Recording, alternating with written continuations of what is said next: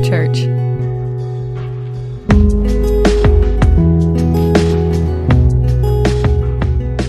the kingdom of Saul um, to fully the kingdom of, of David. We have had, you know, David has had his, his great victories over um, Goliath. He's led the army the times that he's been responsible and the people he's been responsible for. Um, he has led well, and but he has now made he has now um, because of Saul's jealousy and because of Saul's rebellion against God, um, Saul has made David, you know, public enemy or Saul's enemy, we should say, number one. Um, he's on his number one most wanted list. But Saul's son Jonathan um, is not prideful, is not jealous, um, loves David deeply, um, loves God and is courageous and, and wants what God wants um, so much more than his personal ambition. Just incredible story for us uh, to be reminded of. We also, in this context, now from what we saw last week, uh, Jonathan you know, um, ends up warning David. They make a pact, a covenant before the Lord to do good to one another and to each other's families um, all of their days. Um, and you know, David, at Jonathan's warning, has to flee.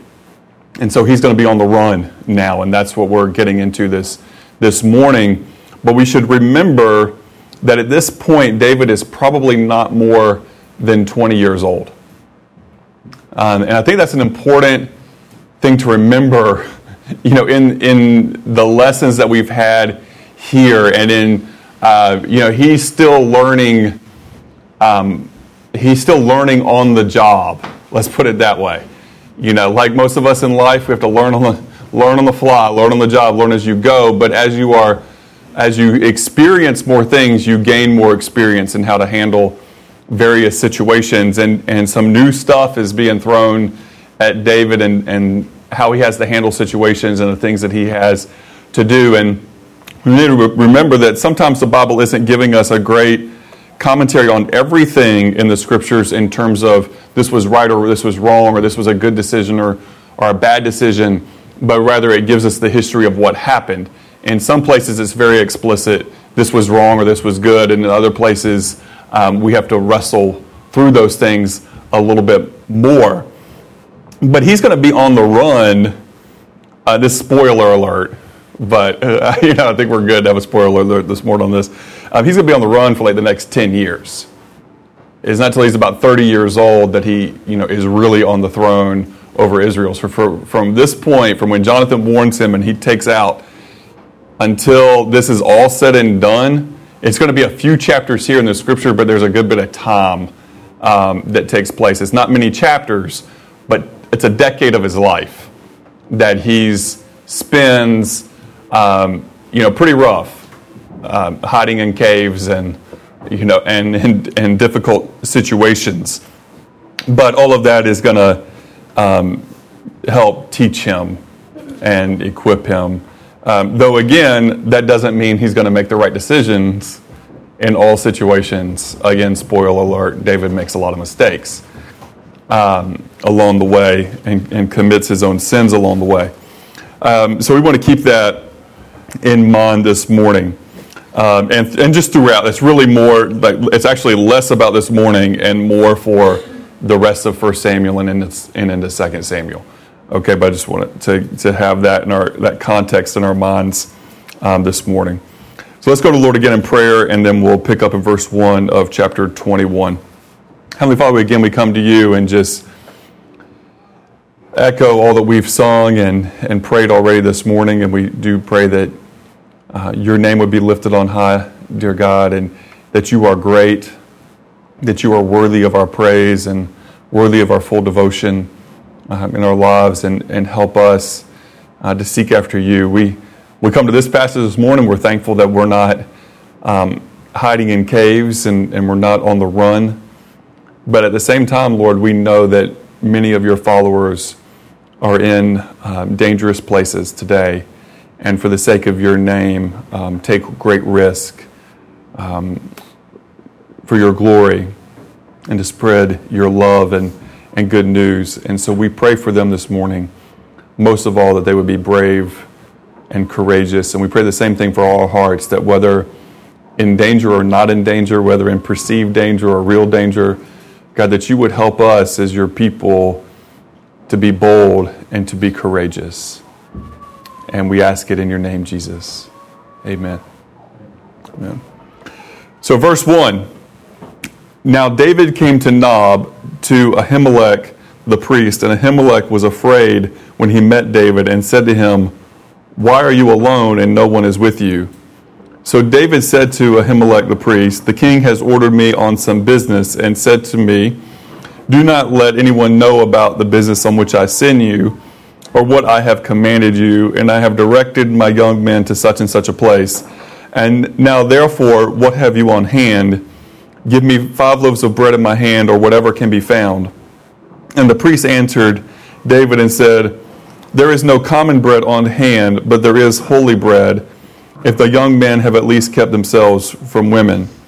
And David answered the priest and said, Truly, women have been kept from us about three days since I came out, and the vessels of the young men are holy, and the bread is in effect common even though it was consecrated in the vessel this day.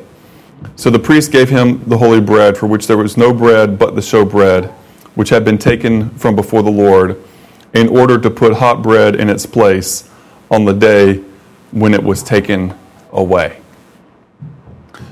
So let's um, stop there for a minute just to talk about this scene and, and what, is, what is happening here. It appears that at this time, that the tabernacle or where these you know priestly things are happening is in this place called Nob, um, and as David has fled, this is where he has come to. You know, he's obviously um, under a lot of duress. Um, he's he's hungry. you know, he is not sure who he can trust and who he cannot trust. You know, he's not just going to go to like some random person's house and say, you know, can I have something, you know, to eat? He wants to keep, you know, where he is and, um, you know, his, he wants to be as discreet as, as possible and be with people he thinks he can trust, you know, at least. Um, but he's a definitely, you know, when people are on the run, um, you know, this is the sort of thing that would be common to do. And he's going to make a couple decisions here. You're kind of like, wow. Uh, but um, here's, here's a situation he comes to, and he comes to Ahimelech the priest, and you know he's, he's alone. Um, at least he's alone that no one is with him in his presence. Now, whether there are really young men that are, you know, a few people that are with him at this point already in the journey and are waiting for him, that's a little bit left to be seen. As we go on, it seems like to me, it seems like David is saying what he is saying to Ahimelech in an, in an attempt and an effort to um, protect Ahimelech, to give him what we would call plausible deniability. Right? Y'all understand that? You know, plausible deniability um, in a situation. You know, people are always kind of looking for like that legal you know, protection or way out of a situation. He's not going to come into Ahimelech and say, actually, you know, the king is trying to kill me and I want your help, you know, and protection because that would put Ahimelech in the crosshairs of the king, you know, immediately, you know, in the place of, of danger. Okay, so he doesn't want, he doesn't want to do that. Now, then we have this question what is this about this bread. And in Exodus chapter 25, verse 30 is where we have the first um, you know, instruction about this, where the Lord says, And you shall set the showbread on the table before me always. He's saying how, you know, how things are supposed to be set up um, in the tabernacle, and this is you know, part of that. In Leviticus 24, 5 through 9, it says, And you shall take fine flour and bake 12 cakes with it Two tenths of an ephah shall be in each cake. You shall set them in two rows, six in a row, on the pure gold table before the Lord.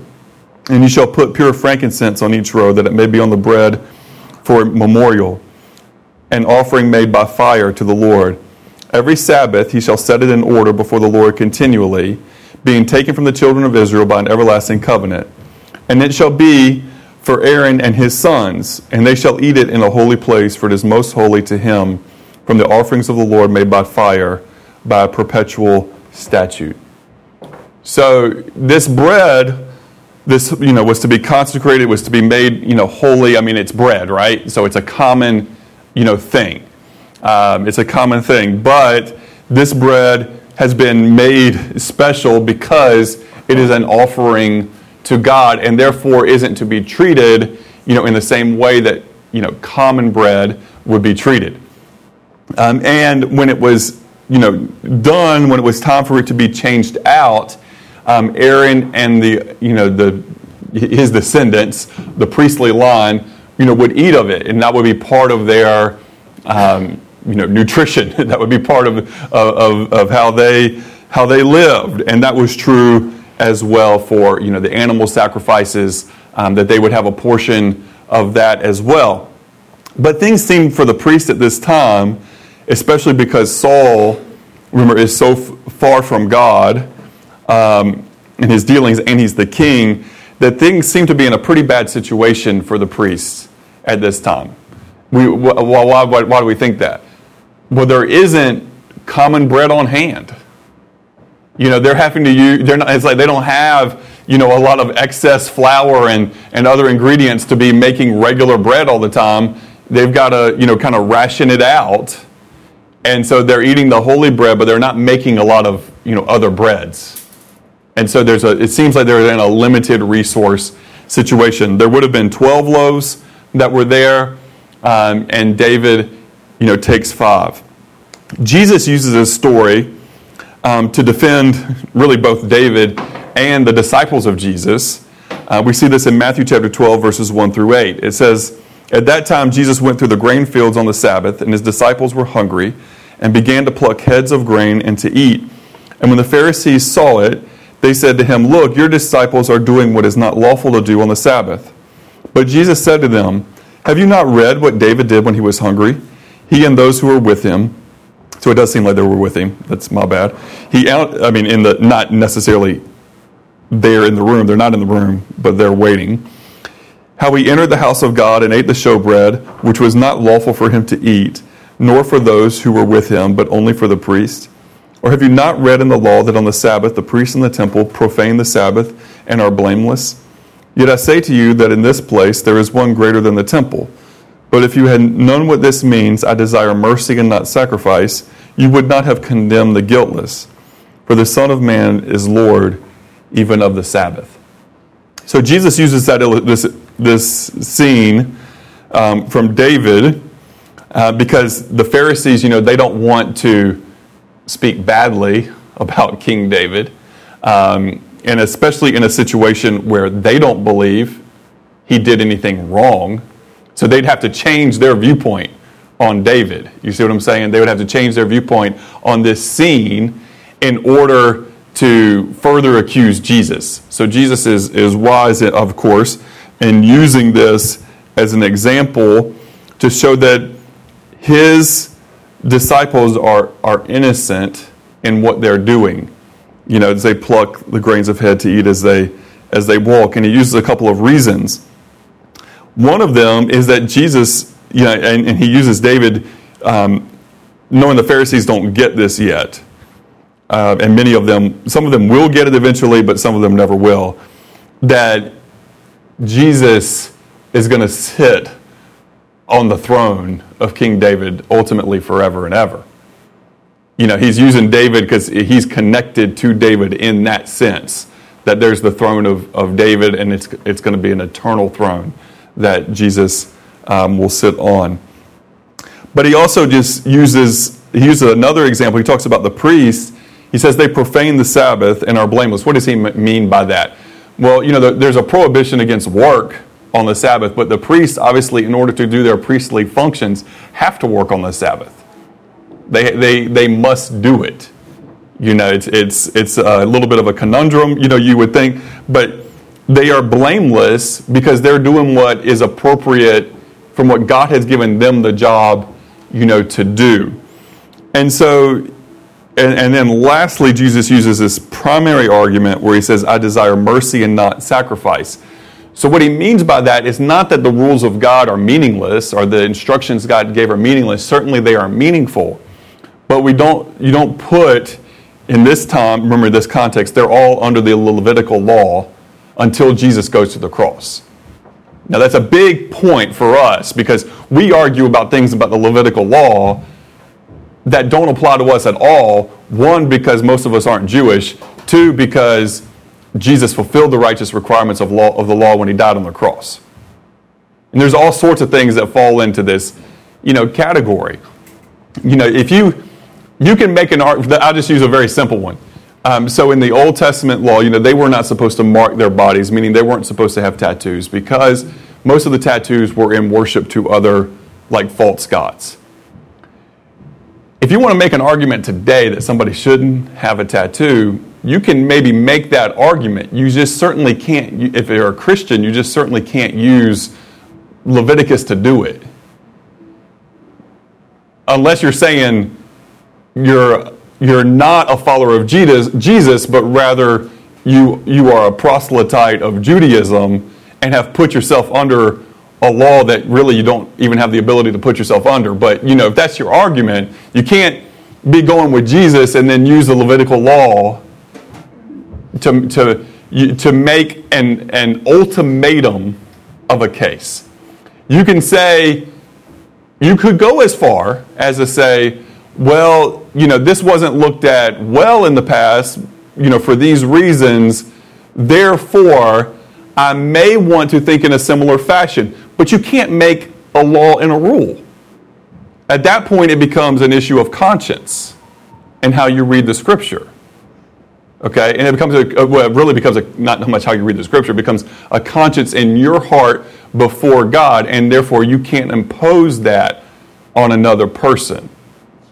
Okay, it kind of goes some of the Romans discussion we were having in Romans 14 this last week in house fellowships. But my point with this is that what, what you can't afford to do when he says, I desire mercy and not sacrifice, is to put things in the Levitical law above the law of love and the moral law that God gave us. Because what is that law that was also in the Old Testament? Shall love your neighbor as yourself. Love God with all that you are. Love your neighbor as yourself. You see, you know, when, when in this situation where someone was in great need, David, and you know, in great need of food because he's incredibly hungry at this point, you don't use an overbearing interpretation of the law in order to crush him. And the Pharisees were constant in their overbearing interpretations and applications of the law. And Jesus got onto them a lot about that. Because you would, if you had understood this, I desire mercy and not sacrifice, you would not have condemned the guiltless. Now, what this also means is that David actually wasn't breaking the law of God when he took it. Why? because this was the bread that had already been replaced. So the new showbread is in place. This is the bread that the priests were then going to go in and eat. Now you say, well, David isn't a priest, okay? But what Ahimelech was concerned about was, are you and your men clean before God? Are you in? Are you not violating, you know, these other parts of the law that are that are higher that we can't violate, but we can, vi- we can, we can make an exception to the norm for a human good. But we do have to make sure that we still respect God in that God is holy in us doing that. So there's kind of like a, a hierarchy of um, ethical need. You know, and, and we all, and, we, and we're going to face those sort of situations, you know, in, in life it's important that you have a hierarchy of your, of, in your ethics. Because when you have two things that are in ethical conflict, how do you make a decision? Well, you have to have a priority of ethics. Because there are sometimes, again, in life where tough decisions have to be made. We've used this example in the past, just remind of it again. You know, if, if someone is going, you know, to die, if, if you tell the whole truth and nothing but the truth without sarcasm or exaggeration or anything else, and someone's going to die, or you're going to say, the person you're trying to kill isn't here, you know, is your, is your commitment, we know we're supposed to tell the truth, but is that higher than a human life? And the answer to that is no. The human life is higher. And, and really, when it comes, to the, comes down to our ethics and our, our morality and how we make decisions when we're looking at moral situations, life, and, and y'all are wise enough how to apply this in our current cultural context, life is the highest priority. You know, and to, to say that something is higher than life, we have to have really, really, really com- a, a compelling higher ethic above life. That's really difficult to do.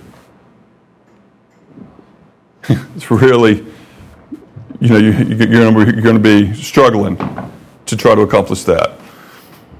So now we have another question here in this passage because Mark, um, in the Gospel of Mark, this is also referred to Mark 226, um, related to this scene. Jesus says, in the days of Abiathar the high priest. And so some people, I'm just, you know, I kind of want to throw it all out on the table here because this is what we do and it's important. That some people will use that and say, well, you know, Samuel says Ahimelech was the, was the, you know, the priest. And in Mark, Jesus says Abiathar um, is the priest. And so these things are obviously in conflict and therefore either, you know, Jesus is is wrong or your scripture is wrong in the Old Testament, you know, like you got to pick which one's wrong. Okay, that sort of thing, right? So let's let's talk about that. A couple things to consider. So one is that Jesus was having this argument with the Pharisees. I can assure you that if Jesus made a mistake in what the scriptures said, the Pharisees are going to, you know, who hated him are going to use that as an opportunity to say, here's where Jesus is wrong. And, and we need to remember that the Pharisees knew the law and they knew the scriptures and they, they knew what was said. So they're not going to be, you know, it's not like, um, you know, a, a Bible quiz game where they're not going to know and they're, you know, having to think and guess who the priest was in, in these days from what First Samuel said. They know. Okay. So now that's so let's keep that in mind. That the people who had most reason to take advantage of Jesus made a, an error like that would have done it, and they they don't. So that's important. Another a second thing. So Ahimelech's father and his son are both named Abiathar. So if his father is still alive, then Abiathar would still have you know, seniority in the situation because there could be a sharing of duties. Um, we see something similar in the trial of Jesus with the shared priestly roles of Caiaphas and his father in law, um, Annas. So you have that in the situation. Um, for Jesus to say, in the days of Abiathar, so it could be that Ahimelech's father was still alive, so that's still his days, Okay? Or that Jesus is referring to the son who would soon become the high priest in his connection with David. We'll see shortly that that happens and that that's a plausible option as well. But we need to be clear that Jesus does not say that it was Abiathar who gave David the showbread, just said it was in the days of Abiathar. Okay, so he's not saying something that's you know, factually incorrect. He's still uh, factually accurate, and he's able to refer to it in that way. And the Pharisees would, you know, they accepted that as, you know, there's nothing wrong with that statement. So now let's move on to verse 7 and roll through another section. Now, a certain man of the servants of Saul was there that day detained before the Lord, and his name was Doeg, an Edomite, the chief of the herdsmen who belonged to Saul. And David said to Ahimelech, Is there not on hand a spear or a sword? For I brought neither my sword nor my weapons with me, because the king's business required haste. So the priest said, The sword of Goliath the Philistine, whom you killed in the valley of Elah, there it is, wrapped in a cloth behind the ephod. If you will take that, take it, for there is no other except that one here. And David said, There is none like it. Give it to me. And David arose and fled that day from before Saul and went to Achish the king of Gath. And the servants of Achish said to him, Is this not David the king of the land? Did they not sing of him to one another in dances, saying, Saul has slain his thousands and David his ten thousands? Now David took these words to heart and was very much afraid of Achish the king of Gath. So he changed his behavior before them, pretended madness in their hands, scratched on the doors of the gate, and let his saliva fall down on his beard. And then Achish said to his servants, Look, you see the man is insane. Why have you brought him to me? Have I need of madmen that you brought this fellow to play the madman in my presence? Shall this fellow come into my house? So now this scene is wild because David takes the sword of Goliath and goes to Goliath's hometown among the Philistines. that's wild, you know. And I think, well, I mean, the, the thought process here is if he goes and he's now an enemy of Saul, you know, kind of like the enemy, you know, of my enemy as my friend, that sort of, you know, of thinking, okay, so maybe they'll give me safety because they think I'm going to be fighting against Saul, even though he doesn't have intention, you know, to kill Israel, you know, his fellow people. Um, he doesn't have any intention to do that, but he's thinking they could be safety, but you still you see the scene and you're just like, whoa. And he went he goes in there with the sword of Goliath. And then it's like, well, they recognize him. It's kind of like, eh, yeah, they recognize you, buddy.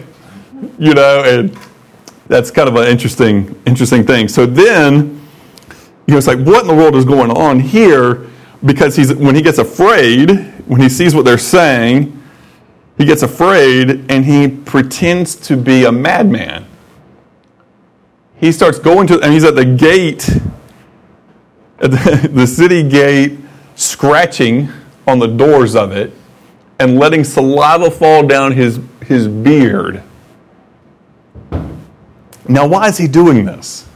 Well, it's actually a pretty smart thing to do and and to understand that we need to like culturally understand that it's common for you know the peoples in these days to to take someone's um, you know someone being out of their right mind as a sign of calamity like if somebody comes into your and this is why he says this man in play in my presence shall this fellow come into my house because it was a superstition that if you know, a madman, you know, using the term that's used here, a madman comes into your into the home, that that could bring some sort of like curse or a calamity, a sign that the gods are against you.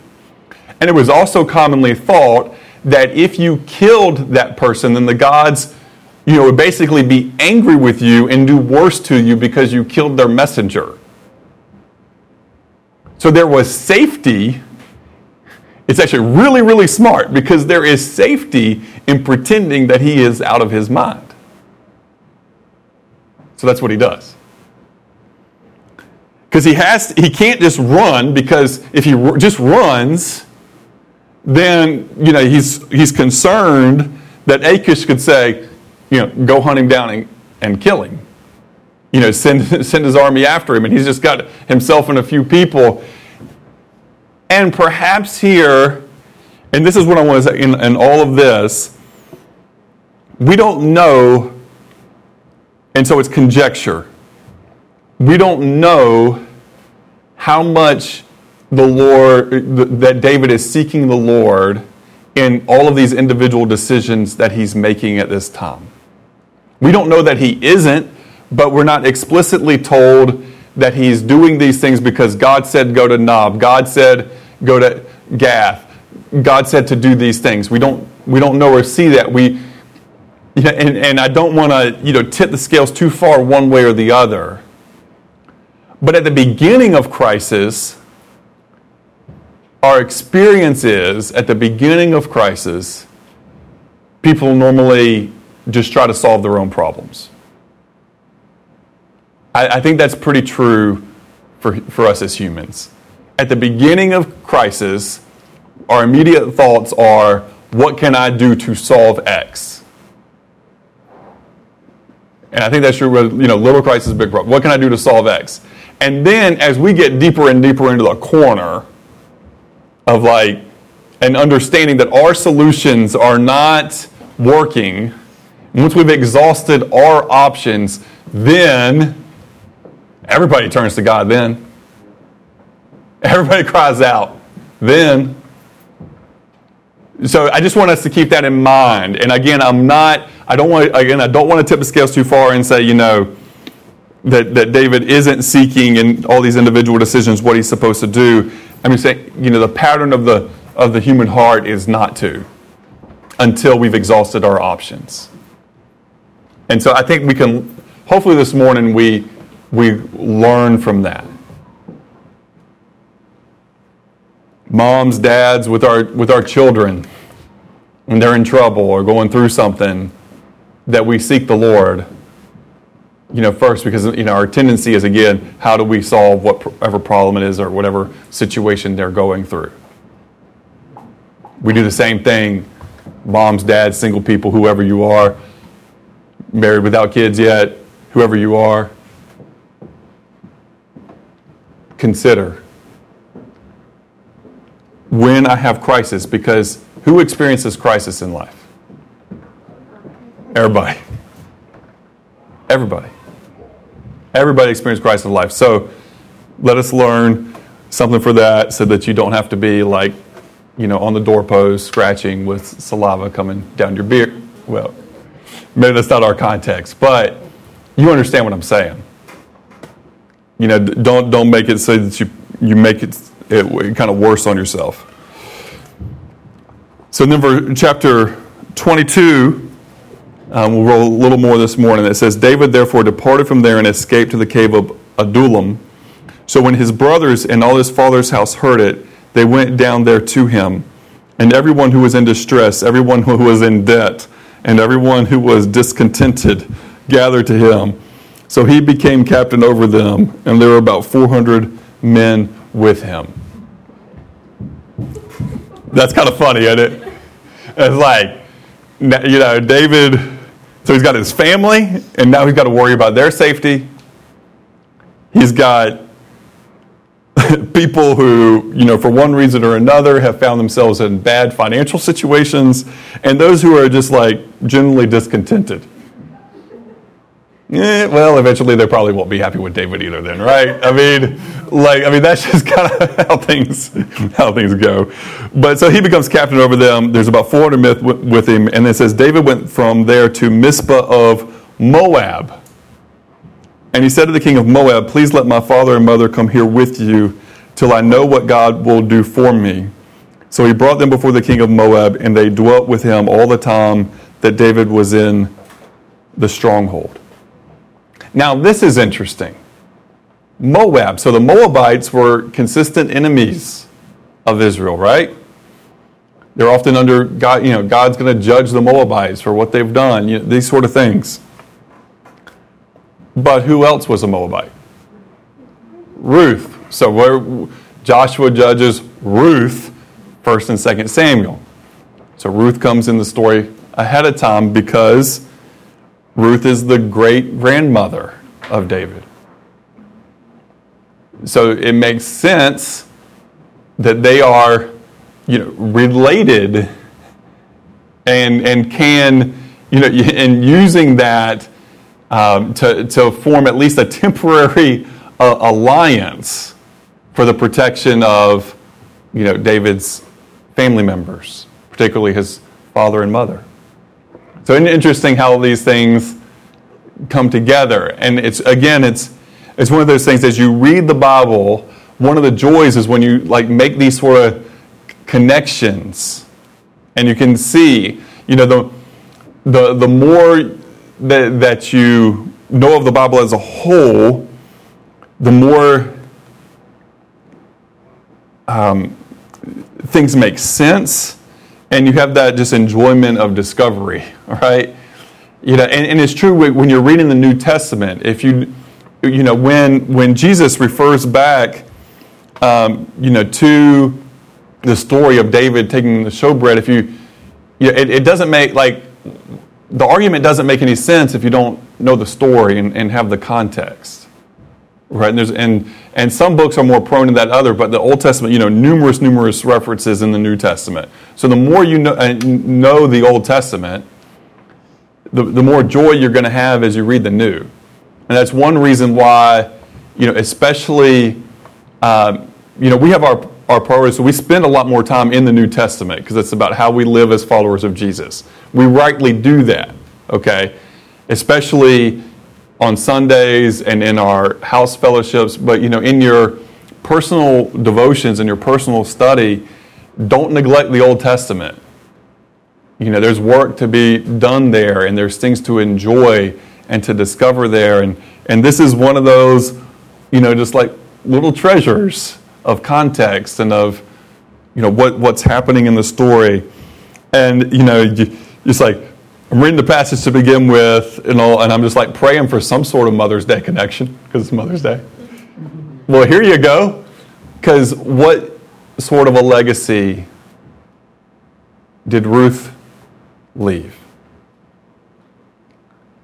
Because she was unwilling to stay with her people in the worship of false gods and insisted on going back with her mother in law and to worship the true and living God. Insistent upon it, even when her mother in law gave her terrible advice of stay here with your people and with your gods and with everything else. Terrible advice. You know, and, and, and that's just another lesson here on Mother's Day. Just because somebody's a mother doesn't mean they aren't giving bad, advi- bad advice and aren't doing things that are wicked and terrible and everything else. You know, everybody gets to like world's best mom, mug, and this on that. Mm, well, that's statistically not probable. Let's just go there to begin with because best means like best one. So you know, anyway, anyway, I just, I just, just having a little fun you know, it's always funny, you know, when you see things like best wife, you know. I saw one on Facebook the other day, and I was, and, and it, you know, it's we all do it. It's fine. It's fine. You, I mean, I'm not hating on it. You put, you know, hashtag I have, you know, best wife, or you say I have the best wife in the world, or the best husband. Right. For them, it is. But just objectively, I mean, I, I did this one the other day. So it was, it was uh, you know, lady had put like, you know, world's best husband or whatever. And it was like, hmm, hmm. I could think of a few that would probably, you know, be a little hard. I'm so wrong. I know, I know that's so wrong. But more importantly, isn't, you know, the title of best. More important is what sort of legacy are you leaving for the generations to come? What sort of legacy are you leaving? Because when you look at, you know, women in the scripture, you find women like Jezebel. you don't want to leave that legacy. You don't want to leave anything close to that. There's a, there's a reason when somebody's really mad if they know scripture, if they're really mad, and some lady's been doing awful wicked things like Jezebel. You know, there's a reason. Nobody's walking around, you know, I'm going to say something derogatory and be like, Ruth. Nobody does that. You can't do that. Why? Because she followed God. She was a person of courage, a person of faith, a person who left a legacy of following God. That's the story of you know women that that that the church desperately needs. That's sort of women the church desperately needs is women with that sort of character and that sort of courage. And when things are difficult and things are hard, they, they push through. Push through. So just thinking about that, how her faithfulness ensured, in this case, the safety of her descendants generations and generations to come.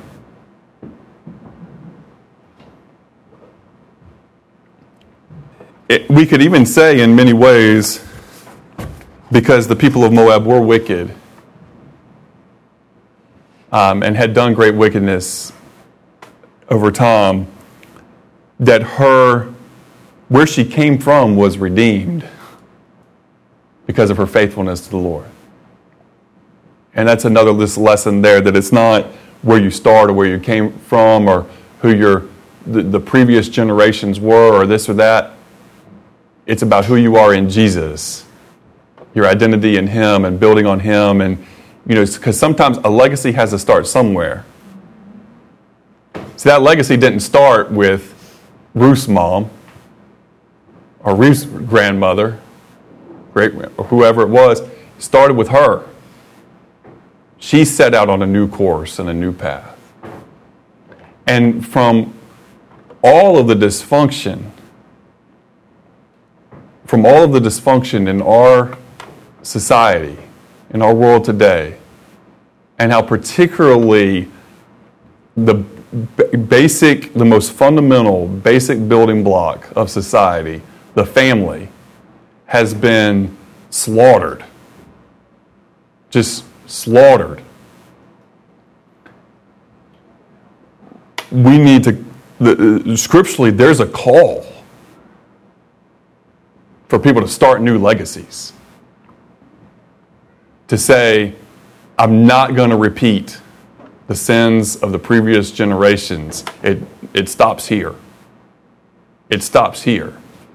And we start afresh and anew here, and we continue on we continue on a, you know, we set it up, at least set it up to where we've removed obstacles and we've removed barriers for those who come behind us to walk on a smoother path.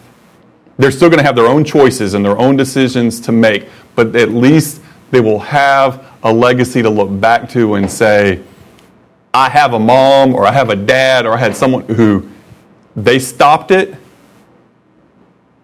and now I have an opportunity. They stopped the bad and started on the good, and I have the opportunity to continue in that good.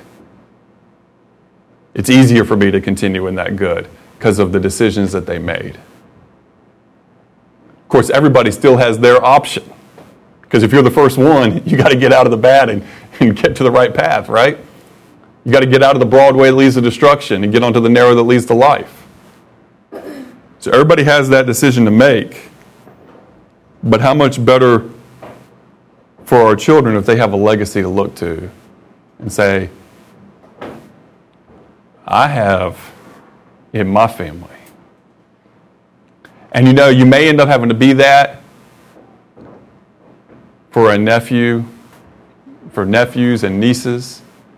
You may have to be that for the kid down the street or the kid at your at the school that's in the class with your kids. You may have to be that legacy for them, where they say, I had a spiritual father, I had a spiritual mother who took care of me, who made it possible, who made it probable for me to start a new legacy for my family.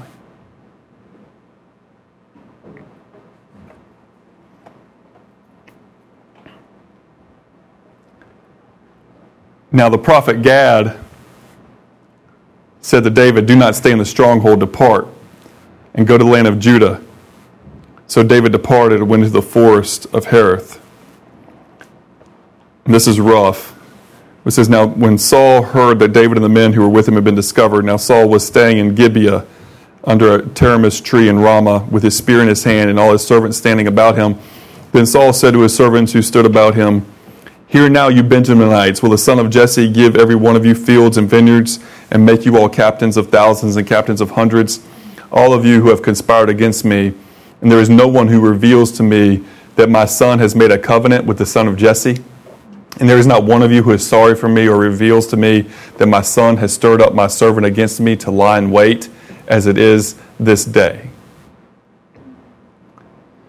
Obviously, Jonathan is not on the scene and that is sad and important. you know, this is a period of time. Jonathan will be back with him later, but this is a period of time where, you know, Saul would just probably have killed him or tried to kill him. Then answered Doeg the Edomite, who was set over the servants of Saul, and said, I saw the son of Jesse going to Nob to Ahimelech the son of Ahitub, and he required of the Lord for him, gave him provisions, and gave him the sword of Goliath the Philistine. So the king sent to call Ahimelech the priest, the son of Ahitub, and all his father's house, the priests who were in Nob. And uh, they all came to the king and said, Saul said, Hear now, son of Ahitub. And he answered, Here I am, my lord. Then Saul said to him, Why have you conspired against me, you and the son of Jesse, and that you have given him bread and the sword? And inquired of God for him that he should rise against me to lie in wait, as it is this day. So Ahimelech answered the king and said, And who among all your servants is as faithful as David, who is the king's son in law, who goes at your bidding and is honorable in your house? Did I then begin to inquire of God for him? Far be it from me. Let not the king impute anything to his servant or to any in the house of my father, for your servant knew nothing of all of this, little or much. Now, and again, Ahimelech, he defends David, but he also has real plausible deniability here. Because he didn't really know what was going on. But the king, you know, the king, he's in a situation where you can't reason with unreasonable. There's sometimes in situations in life where you just, you know, you can have all the logic and all the reason and all the truth and everything can be on your side, and the other person just doesn't care. Just doesn't care. And this is one of those situations.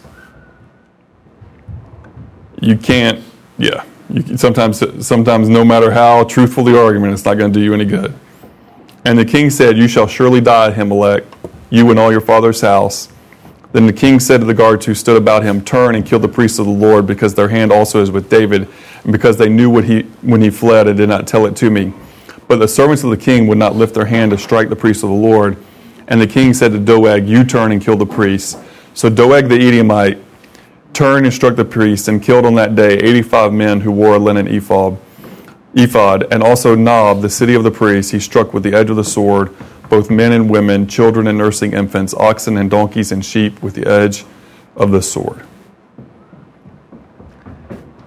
So Doeg was, you know, obviously a, a wicked person. And there's a part in here this morning, though, that I don't want us to just overlook or ignore because it's difficult. Because if you go back to verse 7 um, in the previous chapter, in 21 7, it says that when he was in the that he was there when you know David and Ahimelech are having this conversation, that he is there because he is detained by the Lord. And there's some question about, you know, what does that mean that he was detained, that Edom, this Doeg, the Edomite, this wicked man, is there before the priests and he's detained by the Lord there are several things that have been said about this. I'm going to be truthful with you here. When it comes to commentaries, most, the majority of commentaries I looked at just like, it's like this wasn't even a thing, like wasn't even there. Because it's hard. And the truth is that a lot of times commentaries will tell you the things that you kind of already know because it's obvious in the passage, and then the hard stuff, it's kind of like, crickets, chirp, chirp, chirp, chirp. You're like, where, where, this is what I came here for, was to get some sort of information on the stuff that's not obvious to figure out. Like, you know, the middle school student could have written what you wrote in the commentary. I need the hard stuff. You know, where's that? You know, and, and some are brave enough to tackle those things. But um, sadly, well, have you noticed that when you go to your commentaries? Or you're like, oh, come on now, somebody give me something Somebody give me the real scoop, the real story. So it could have been that because he's an Edomite, he is having to go through some sort of um, steps to be considered a an Israelite or a, to be considered, you know, part of their their group as you know, in a cultural way that he's fulfilling some sort of oblig- obligation, or that he is fulfilling some sort of vow he made because even wicked people will make vows you know, to God, right? I mean, wicked people will say, well, God, if this happens, then I'll do X, and then this happens, and then they do X. Like, that's still a thing. We don't know why exactly he is there in that sense, but you cannot get around the fact, the very basic fact of the matter, that God knew he was there and that God could have made the timing different to where he wouldn't have been there when David was there. I mean, that's pretty unavoidable, right? I think that any commentary that doesn't address that is sidestepping the issue. The issue is that God is sovereign in the sense that God is all powerful and all knowing and all wise and could very easily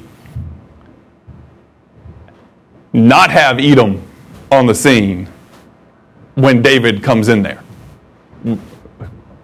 I think we should be able to, you know, we, we see that. So any, any talk about that conversation that doesn't address that, I think, is sidestepping the real issue. Why he was there in terms of a vow or this, that, or the other reason is really secondary. The point is that he was there and that God knew he was going to be there, knew David was going to be there, knew all three of them were going to be there and knows, because he's all knowing, what Doeg is going to do with that information. So there's a couple things we have to say about that. One is that Doeg is fully, he is a wicked man. He is fully responsible for all of his own sin.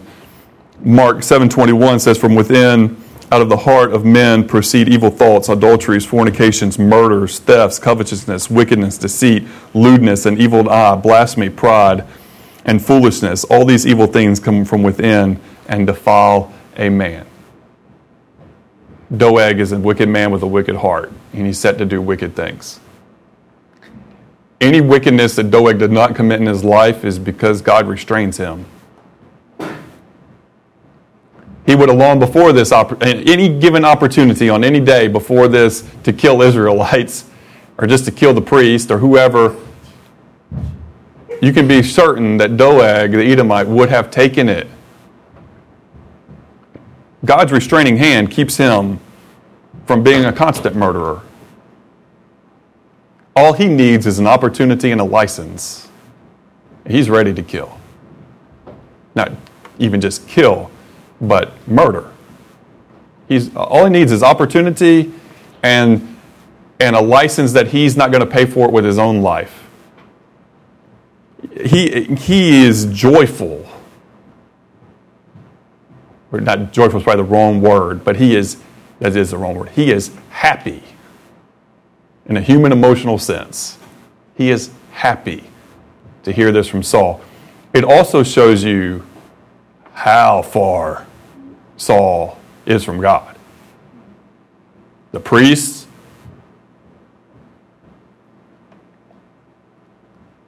people who had nothing to do with the situation, he's just looking to take his wrath out on someone because he can't take it out on David right now. So, who else is in the way? The uncomfortableness for us again, this is not different though than what you find with Stephen, the first martyr of the gospel in the book of Acts, where God knows it all and is okay with Stephen being martyred. Fully allows that to happen. Does not stop it. Fully has the power to stop it because God is God. And again, it's hard for us to come to grips with that. It's hard for us to reconcile that. But we have to preach it particularly in a culture, in a the culture of Christianity that we have in our nation. See, you don't have to preach this so hard to believers in China, in Iran, in Iraq, in North Korea. They get it that following God doesn't mean they're safe physically. Following God means they're eternally safe spiritually. Don't have to preach that hard to them. They preach that to us. We need them to come in. If we could, if we could be so blessed and to be so privileged as to have North Korean and Chinese Iranian believers come in and tell us how they've suffered for the gospel and that it's worth suffering for. You see, we have a lot to learn from other, you know, from the church as a whole that experiences a different day by day faith than we do. We have a lot to learn from them.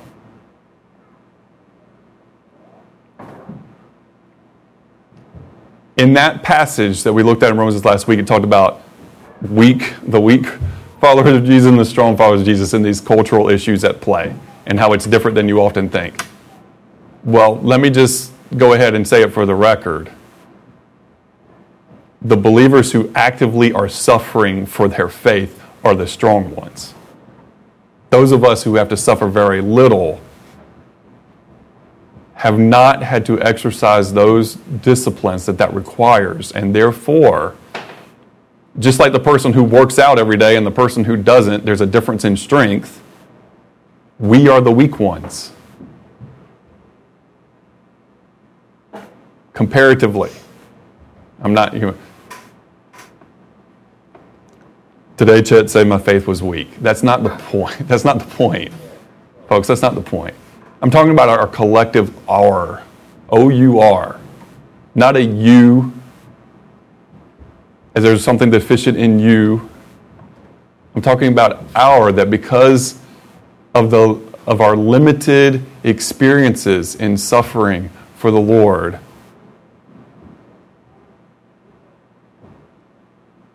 that we're largely unprepared to suffer for the Lord. We're ill equipped for it. But we, can't, we are not, folks, we are not guaranteed that the rest of your life, and particularly the lives of your children and grandchildren, are going to be experienced the same way. We have had an unprecedented amount of time of safety for those who are in a particular socioeconomic, ethnic position. Hey, you're not to blame for that. I'm not to blame for that. None of us got to decide when and where and time and space and history and everything that we were born and what the Lord would have us to do. It's not about blame or feeling guilty or bad or anything like that. It's not. It's not that. If you take it as that, you've missed it. What it is is just a, an understanding of reality that there is no safer place to be than the hand of God, than in the hand of God. And it is dangerous. There is no safer place to be than in the hand of God, and it is dangerous. Those are not mutually exclusive. Those are together in the historical faith that we have entered into from Genesis to Revelation, from the beginning to the end.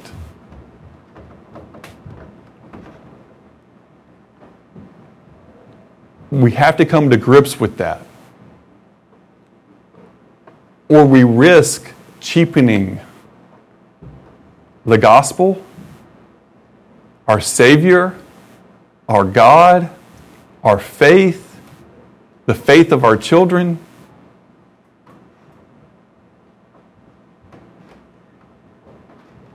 We can't keep doing that as a culture, as a society. And that's why, and, and listen, this isn't just running rampant here, but it's running rampant all over the world now with this, you know, your best life now prosperity gospel that views suffering as a lack of faith and of punishment and of this and that and the other thing. It doesn't coincide with the historical record that God gave us in His scriptures. And we need to be very wary of things that don't reconcile with that, that are vastly different than that. We need to be very wary. But we have hope. Verse 20 Now, one of the sons of Ahimelech, the son of Ahitub, named Abiathar, escaped and fled after David And Abiathar told David that Saul had killed the Lord's priest. So David said to Abiathar, I knew that day when Doeg the Edomite was there that he would surely tell Saul, I have caused the death of all the persons of your father's house. Stay with me, do not fear, for he who seeks my life seeks yours, but with me you shall be safe. David has to learn a powerful lesson that he's responsible. That to be, ultimately, to be king, it's going to be to be responsible for the lives of others, and that his decisions affect others. And knowing what he knew, if he had that sense in his gut and in his heart of who Doeg was, you have to question, you know, you had the sword of Goliath right there with you. You know, you, you think he might have wanted a do over on that one? He wrote in Psalm 52, and, and, and we think this could be connected. We'll finish with this.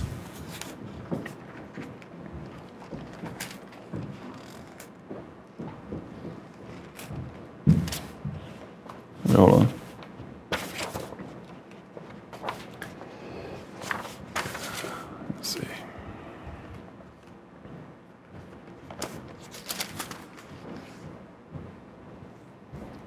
Why do you boast in evil, O mighty man? The goodness of God endures continually. Your tongue devises destruction like a sharp razor working deceitfully. You love evil more than good lying rather than speaking righteousness. You love all devouring words, you deceitful tongue. God shall likewise destroy you forever. He shall take you away and pluck you out of your dwelling place and uproot you from the land of the living. The righteous also shall see and fear and shall laugh at him, saying, Here is the man who did make, not make God his strength, but trusted in the abundance of his riches, and strengthened himself in his wickedness. But I am like a green olive tree in the house of God. I trust in the mercy of God forever and ever.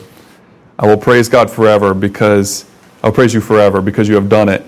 And in the presence of your saints, I will wait on your name, for it is good. There's still hope um, in all of that. In all of that, there is still hope. But it's a, it's a tough scene. David takes his responsibility, but we also need to understand Edom is fully responsible for his wickedness. Saul is fully responsible for his wickedness. All of those there who quaked in fear, unwilling to commit the sin themselves, but stood idly by while someone else did because they didn't want to die. They also have their own guilt. It's different amounts of guilt, of course. But to him who knows good and doesn't do it, to him it is sin, is what the scripture teaches us. If Jonathan had been there, and, and we have that record before, you know, Saul wanted Jonathan killed because he took the honey. Right? Remember that scene? And the men said, No, he, shall he die? Surely not. They had, together especially, they had the collective will and power to stand up and say no.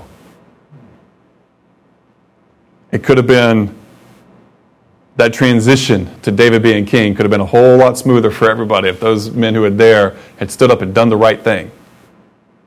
But they acted cowardly. And I think that that's the biggest deal, folks. You know, as we go through life, you know, you can, you're going to have fears. You're going to have fears. But let's let being cowardly be a higher fear than the other fears.